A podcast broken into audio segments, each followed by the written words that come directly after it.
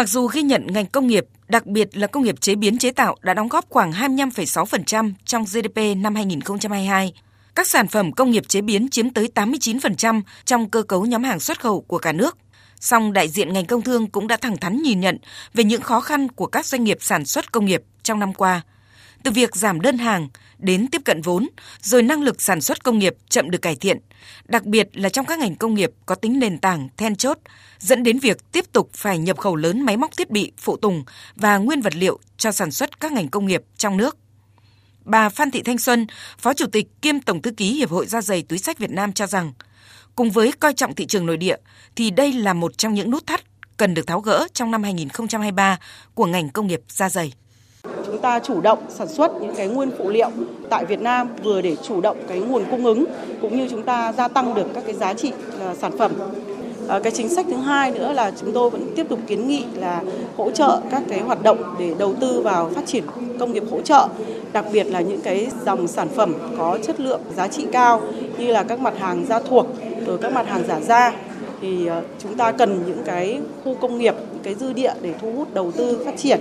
À, cái thứ ba nữa là áp dụng chuyển đổi số là một trong những cái giải pháp để giúp nâng cao chất lượng quản lý, tiết giảm các chi phí cũng là một trong những cái để nâng cao năng lực cho các doanh nghiệp.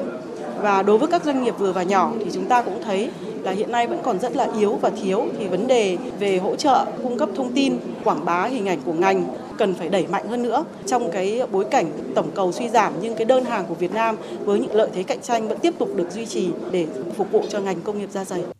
Còn theo ông Hà Vũ Sơn, Giám đốc Sở Công Thương thành phố Cần Thơ, thì tiếp cận vốn tiếp tục là khó khăn nổi cộng trong năm 2023, cần được tháo gỡ để tạo điều kiện cho các doanh nghiệp ổn định sản xuất, kinh doanh.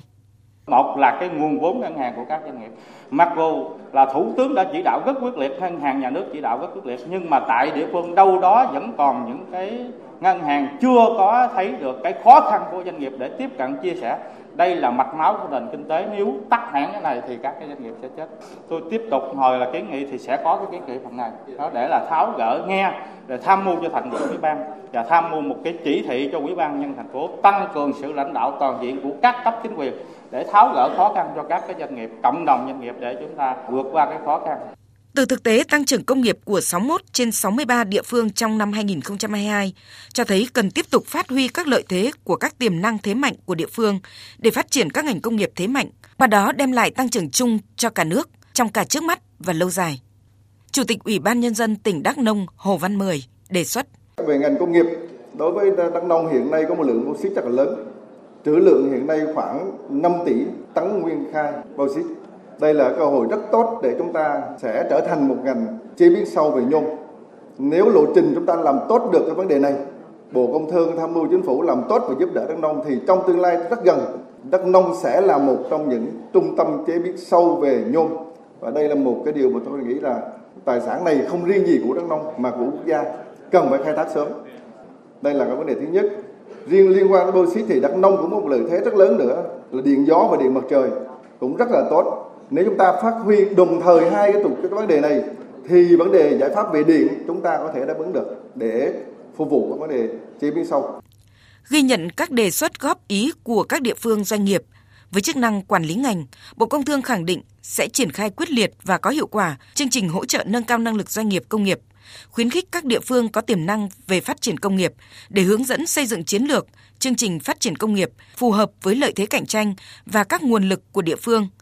tích hợp vào quy hoạch phát triển kinh tế xã hội của địa phương. Đồng thời, tiếp tục đẩy mạnh công tác xây dựng và vận hành hiệu quả các trung tâm kỹ thuật hỗ trợ phát triển công nghiệp phía Bắc và phía Nam với vai trò là đầu mối, kết nối với các trung tâm của các địa phương về công nghệ, kỹ thuật sản xuất, kết nối cung cầu cũng như đóng vai trò là sàn giao dịch các sản phẩm công nghiệp và công nghiệp hỗ trợ trong vùng, dự kiến khởi công trong quý 1 năm nay. Thứ trưởng Bộ Công Thương Đỗ Thắng Hải nhấn mạnh, Bộ sẽ khẩn trương hoàn thiện dự án luật phát triển công nghiệp nhằm thể chế hóa và triển khai các chỉ đạo tại nghị quyết số 29 của Bộ Chính trị. Bộ Công Thương tập trung hoàn thiện dự án luật phát triển công nghiệp để trình báo cáo các cấp có thẩm quyền, trình Quốc hội xem xét thông qua trong giai đoạn 2023-2024 làm cơ sở pháp lý thống nhất cho các hoạt động phát triển công nghiệp trong thời kỳ mới. Huy động tối đa mọi nguồn lực để tham gia đầu tư và hoạt động sản xuất kinh doanh, đặc biệt là đầu tư vào các dự án lớn có tính chất lan tỏa nhằm tạo động lực tăng trưởng mới để góp phần phát triển kinh tế đất nước. Bộ trưởng Bộ Công Thương Nguyễn Hồng Diên khẳng định trong năm 2023 sẽ tập trung vào các nhiệm vụ trọng tâm để đạt mục tiêu tăng trưởng công nghiệp, trong đó đẩy mạnh hỗ trợ doanh nghiệp tìm kiếm nguồn cung nguyên vật liệu phục vụ sản xuất trước các rủi ro về gián đoạn chuỗi cung ứng.